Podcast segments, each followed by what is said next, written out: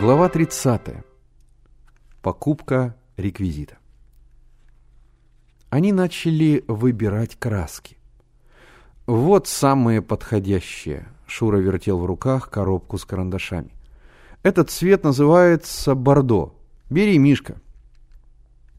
Миша опустил руку в карман и в ту же секунду с ужасом почувствовал, что кошелька в кармане нет. Все закружилось перед ним.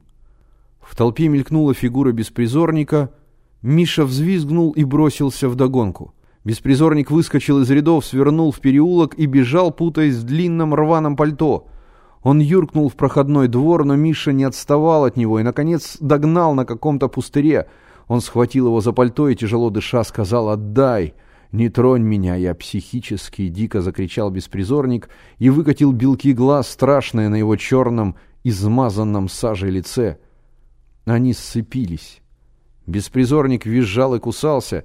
Миша свалил его и, прижимая к земле, шарил по грязным лохмотьям, отыскивая кошелек.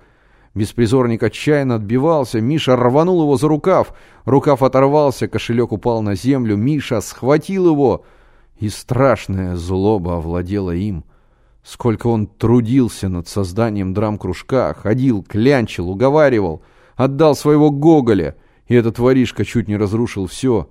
Ребята могли подумать, что он присвоил деньги. Нет, надо ему еще нападать.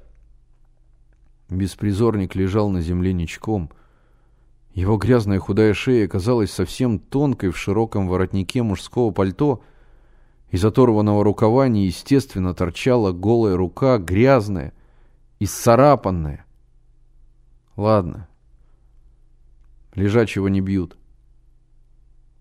Миша слегка для порядка ткнул беспризорника ногой. Будешь знать, как воровать. Беспризорник лежал на земле. Миша отошел, потом вернулся и мрачно произнес «Вставай, довольно притворяться». Беспризорник сел. Всхлипывая и вытирая кулаками лицо, пробормотал. Справился, да? А зачем кошелек взял?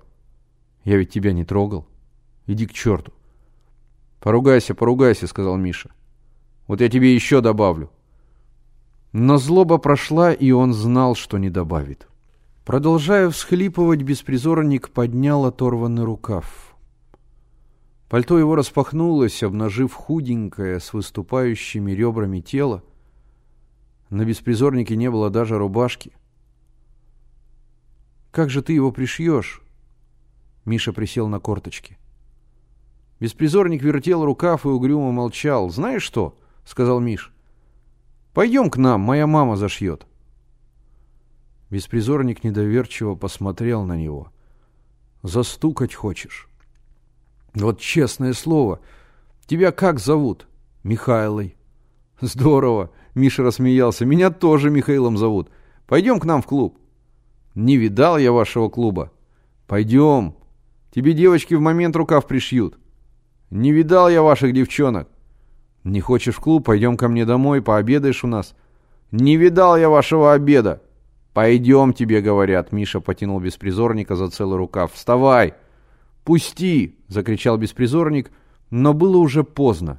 Затрещали нитки, второй рукав очутился у Миши в руках. «Ну вот», — пробормотал Миша, — «говорил тебе, идем сразу».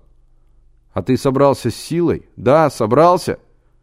Теперь на пальто у беспризорника вовсе не было рукавов, только торчали голые руки.